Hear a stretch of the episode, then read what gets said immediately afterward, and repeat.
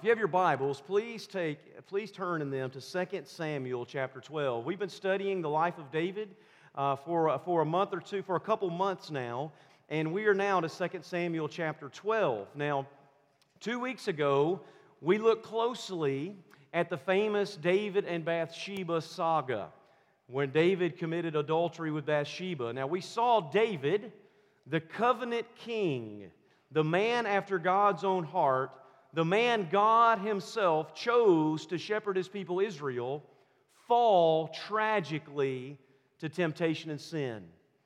David's just like the rest of us. The kingdom is not safe in his hands.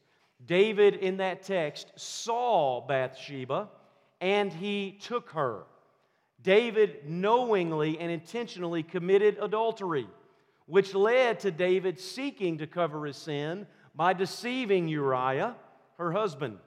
And when that didn't work, David again tried to cover his sin by having Uriah murdered and the innocent men that happened to be with him while they were fighting the Ammonites. And at the end of chapter 11, David seems to have been successful. He seems to have gotten away with it. There's only a few folks that might know, and they can't do anything about it. Now, this saga closely mirrors the fall of Adam and Eve in the garden, where they saw the fruit, they took it, and they ate it. And they also sought to cover their sin. But like David, they will not get away with it. God sees and God knows, and God will judge. What David had done was evil in the sight of the Lord. But even in the midst of God's judgment, there is the hope of the gospel. You see, if you were to go back to Genesis 3, the gospel was preached even there. As Adam and Eve are, as Adam and Eve are thrown out of the garden, God tells them that there will come a Messiah from the line of Eve who will one day crush the serpent and rescue God's people. And even here in 2 Samuel, in the midst of God's judgment, the gospel is going to be preached to David. Though he's a sinner, though he's condemned and guilty, God's promise of grace and hope are unwavering. That original gospel message of a coming Messiah and King will not be stopped. It will not be thwarted or hindered, even in the midst of David's treacherous sin. The hope we have is that God's promises and God's grace and the gospel will prevail.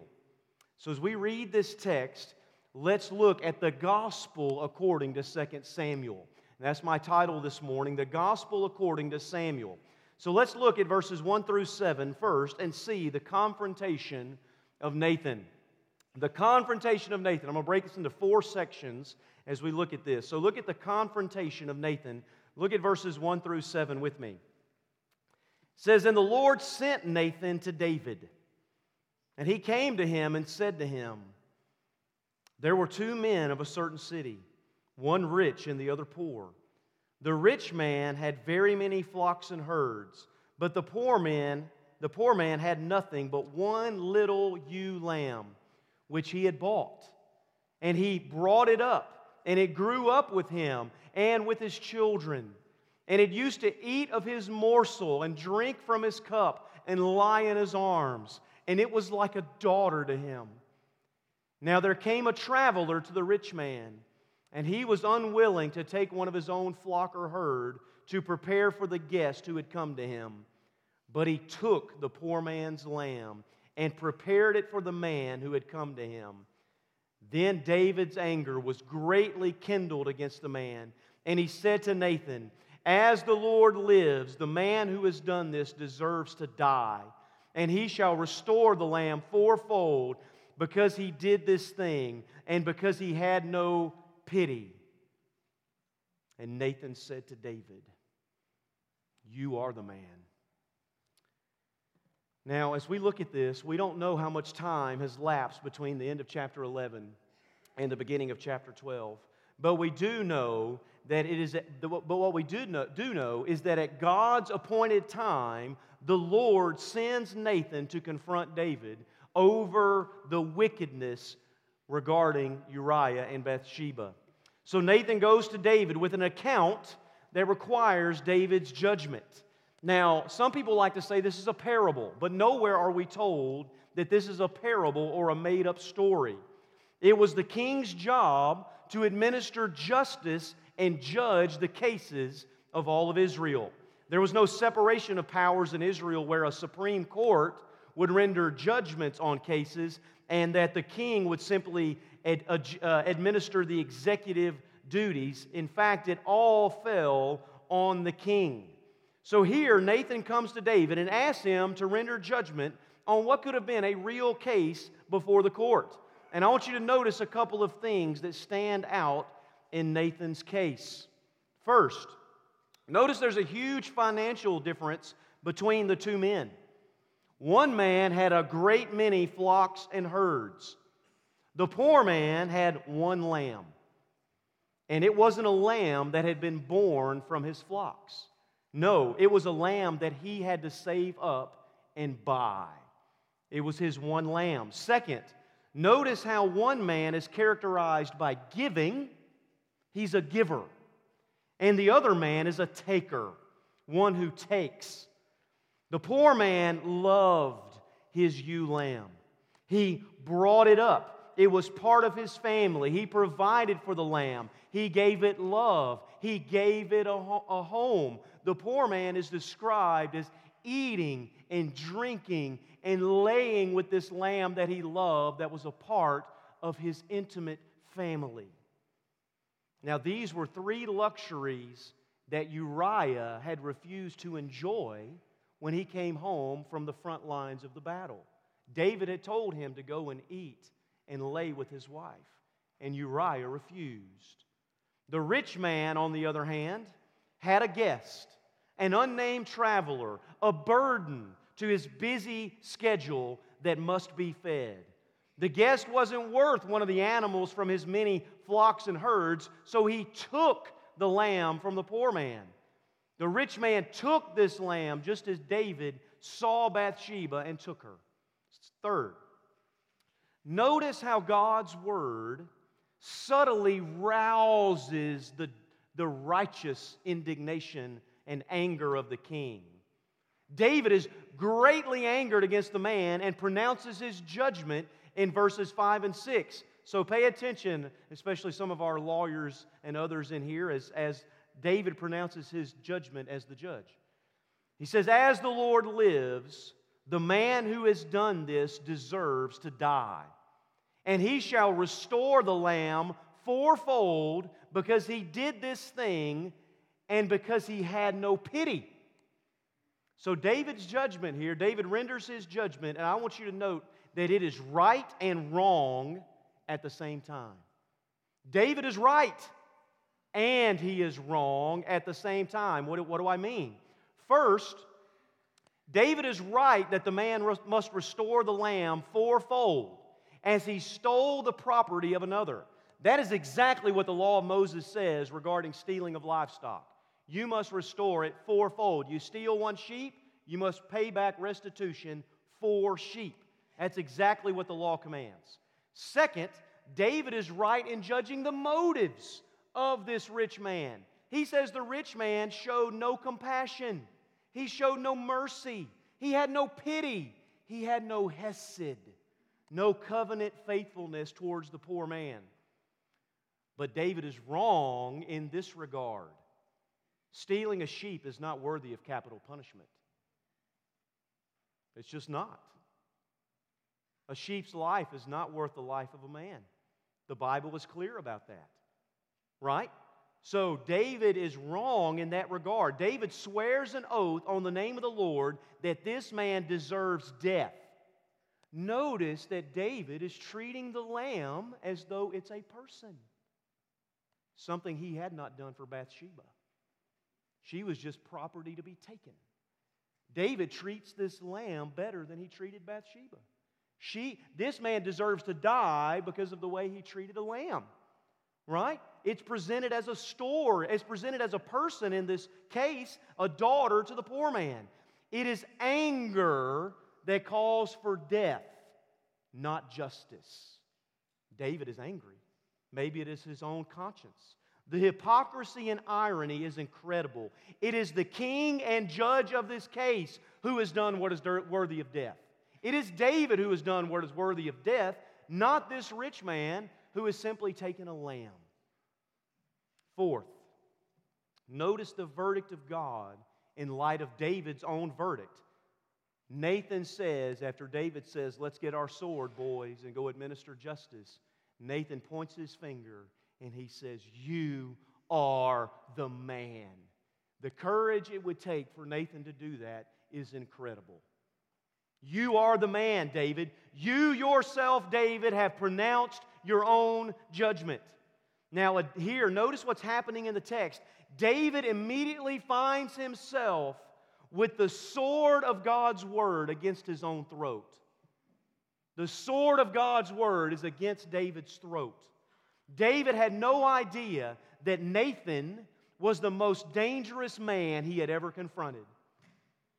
It wasn't Saul or Goliath or Abner or the kings of the Ammonites or the kings of the Philistines. It's this little prophet armed with God's very word. And Nathan slowly drew the sword.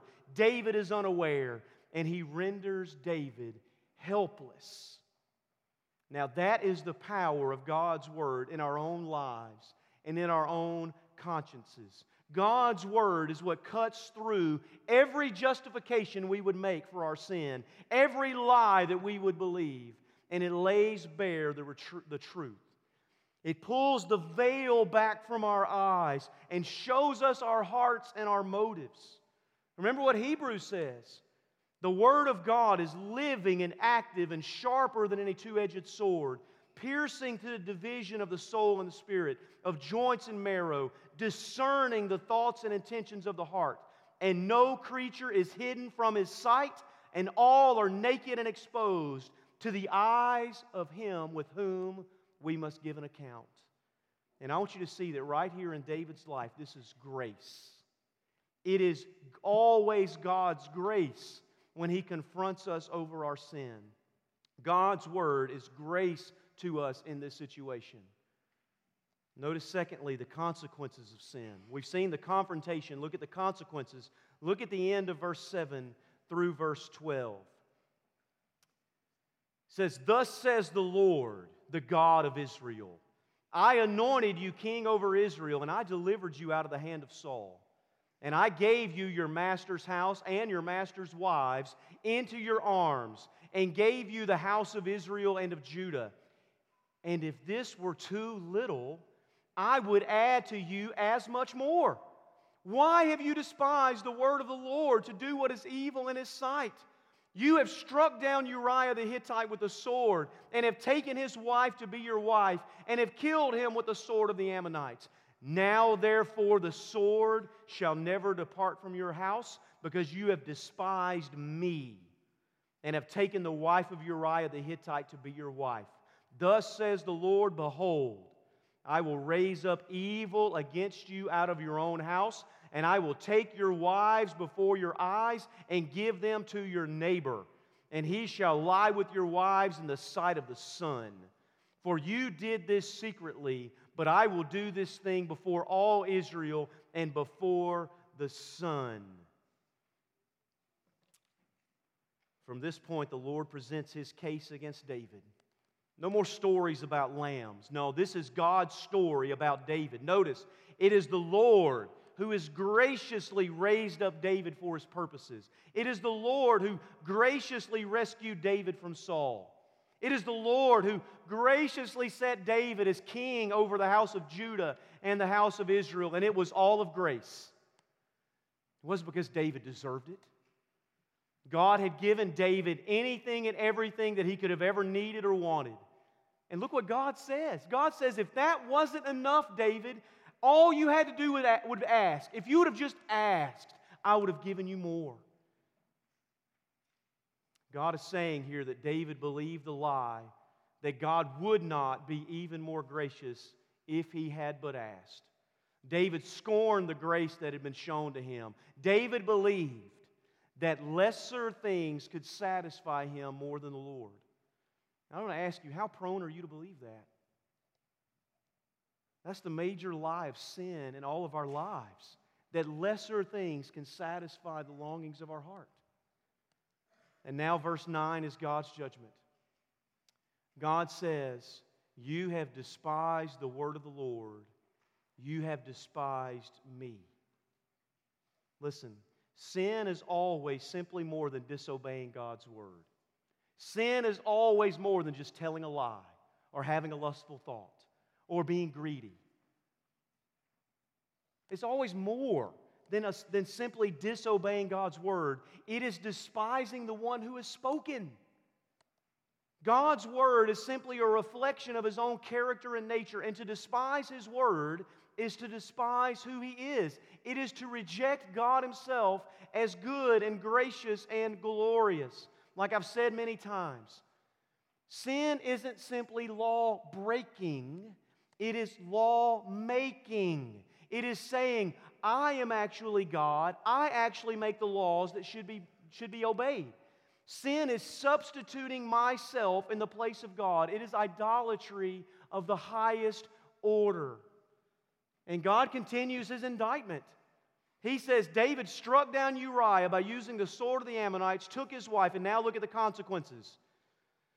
Behold, I will raise up evil against you out of your own house. I will take your wives before your eyes and give them to your neighbor, and he shall lie with your wives in the sight of the sun. For you did this secretly, and I will do it before all Israel. We see exactly how all of this, will, we will see exactly how this will come true in the coming chapters with Absalom. Now, here's just a friendly reminder to you that I frequently tell my children. I'll tell you as my pastoral children. We can choose our sin and rebellion, and we do. We can choose our sin and rebellion, but you cannot choose your consequences. You can choose sin and rebellion, but you cannot choose your consequences. Seniors, remember that as you go out into this wide world. You can choose your sin, but you can't choose your consequences. David could not have imagined how that stroll on his rooftop would have led to this moment.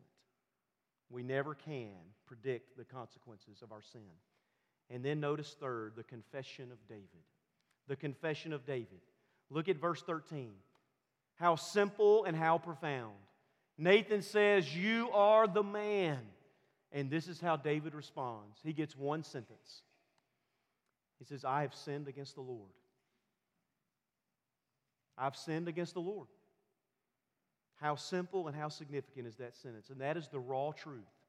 All sin is ultimately against the Lord. Now, certainly there are people involved here, right? People have been sinned against. But sin is always directly in relation to God. And David knows it. David sinned against Bathsheba. David sinned against Uriah. David sinned against the other innocent men who died needlessly in the battle. And, but David sinned, most importantly, against the Lord. And that is why his confession is so simple and so clear. This is what confession and repentance looks like it is saying, in essence, God is right, I am not. I am the man, as Nathan said, I am guilty and deserving of God's judgment. Now, let me point something out here because sometimes this troubles people. Nathan, uh, uh, David's simple sentence here troubles people. It might trouble you. For some of us, we expect more pomp and circumstance. We expect David's to be weeping for weeks or months. We expect sackcloth and ashes. We expect penance to be done. Break out the rosary, say your Hail Marys. We expect all of these things to be done to demonstrate genuine repentance. We tend to think the more exuberant and emotional and external the display of repentance, the more real and sincere it must be. Can I just tell you that's not true? It's not about the outward expressions of it. Now, certainly there can be, but that's not the gauge of sincerity. Our repentance isn't gauged as though external displays guarantee the sincerity of it. It's a matter of truth a matter of God's word and a matter of our hearts.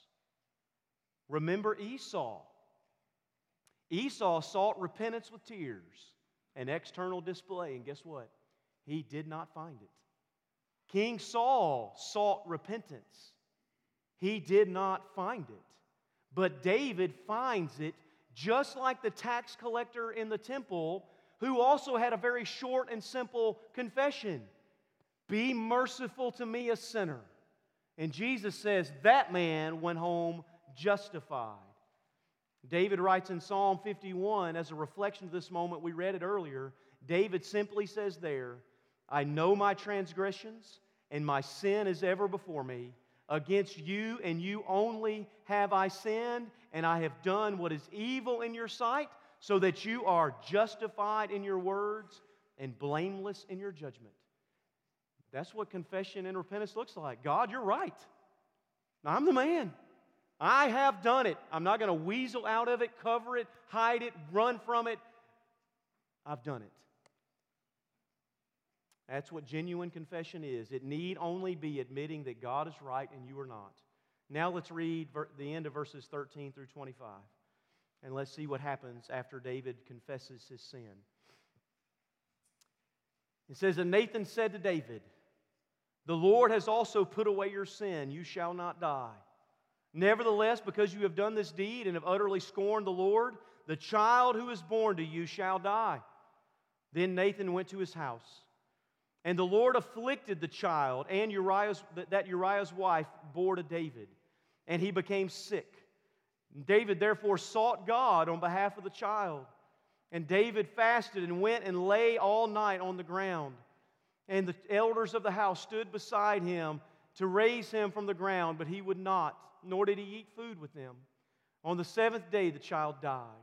And the servants of David were afraid to tell him that the child was dead, for they said, Behold, while the child was yet alive, we spoke to him, and he did not listen to us. How then can we say to him, The child is dead? He may do to himself some harm. But when David saw that his servants were whispering together, David understood that the child was dead. And David said to his servants, Is the child dead? And they said, He is.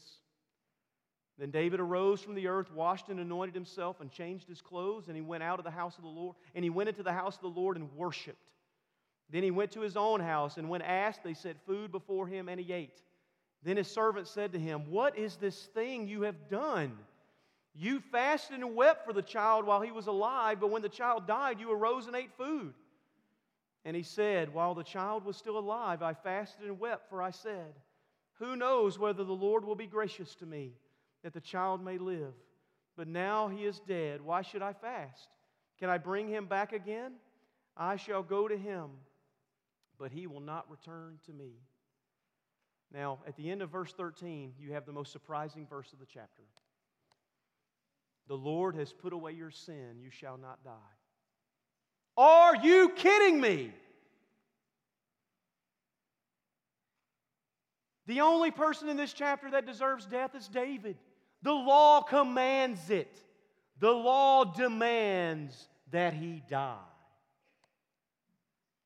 David saw, took, lay, and murdered, and many innocent people have died. He did it intentionally. The law was clear. And again, this goes to the very heart of sin being primarily against God. God alone can issue judgment, and God alone can extend grace.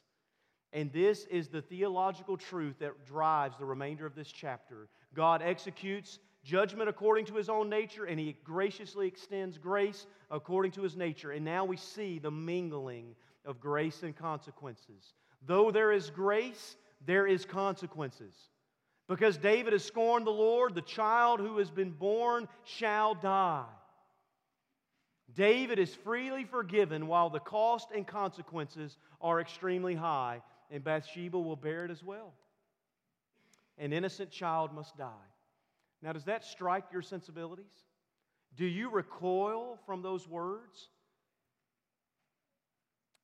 David gave the enemies of the Lord an occasion to blaspheme and mock God, and God strikes his heir.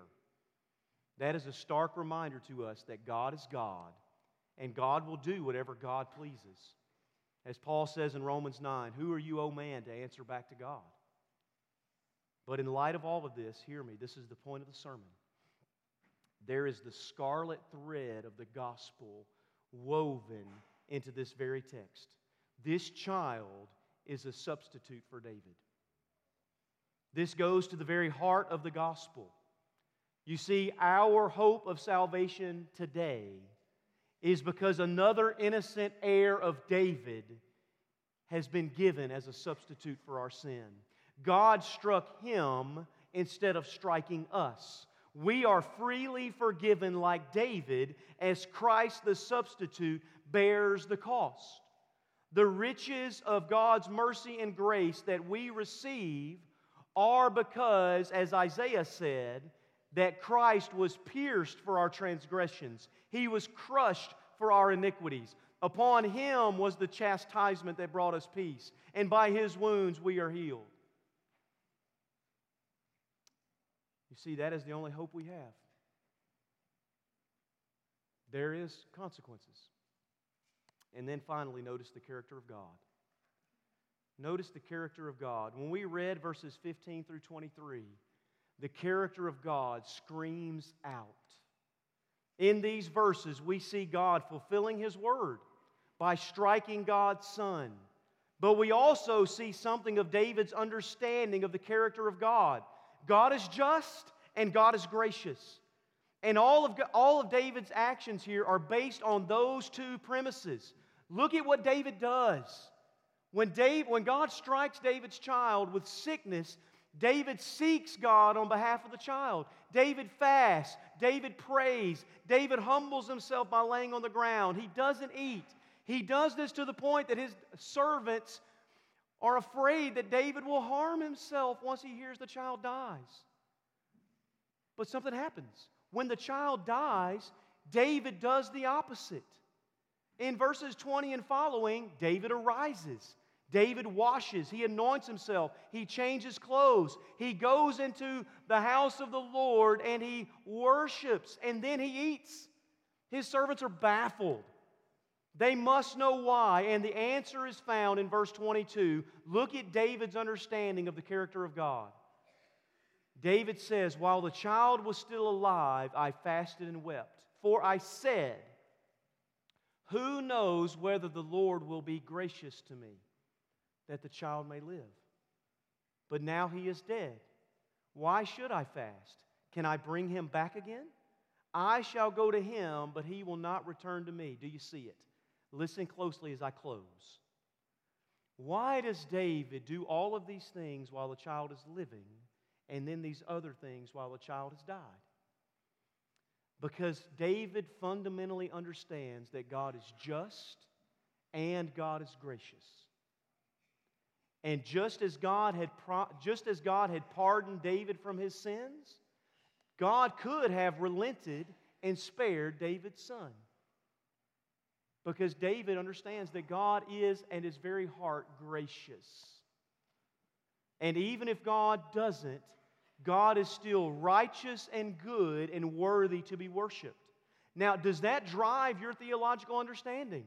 That God is just and God is good and even if God does not spare my child, he is still worthy of being worshiped. As Job says, the Lord gives and the Lord takes away. Blessed be the name of the Lord. David will one day go to, to go to his son, even if his son doesn't come back to him. Now, that is gospel hope. Hope that God will ultimately do what is right and good. Listen, our ultimate hope is based on our understanding of the very character and nature of God. Hear me, this is it. The most plain, clear, and explicit display of the character of God is found where? At Calvary, at the cross. It is at the cross. It is found in His Son, Jesus the Christ who showed us the very heart of God. On the very cross on which Christ died, he showed the righteousness and justice of God for sin, that there must be consequences. And he showed at the same time the love and grace of God for rebel sinners like us, who welcomes rebels at God's table by laying the wrath of God on his very own son. David's heir, Jesus, was not spared. Instead, the Father lovingly gave him up for us all as our substitute and Savior. Now, the rest of this chapter serves as the conclusion to this David and Bathsheba and Ammonite conflict, and there is hope. Look at verses 24 and 25 as I close. Look what it says there. Then David comforted his wife Bathsheba, and he went into her and lay with her, and she bore a son. And he called his name Solomon, and the Lord loved him. God's covenant promises continue. In the midst of all this chaos and sin, in God's providence, Bathsheba and David are married, and Solomon is born, and Christ will come through the midst of all of this sin through Solomon's line. God's promises and grace will prevail. And that is the hope we have in the gospel that sin will not have the final word in our lives. The gospel has the final word. May God add a blessing to the preaching of his word. Would you pray with me? Father, we pray, Lord Jesus, that we would see the grace of the gospel to rebel sinners like us at the cross. Father, David deserved death, but he found pardon through a substitute. So, Father, may we see the gospel on every page of the Bible as it all points to Jesus. We pray this in Christ's name. Amen.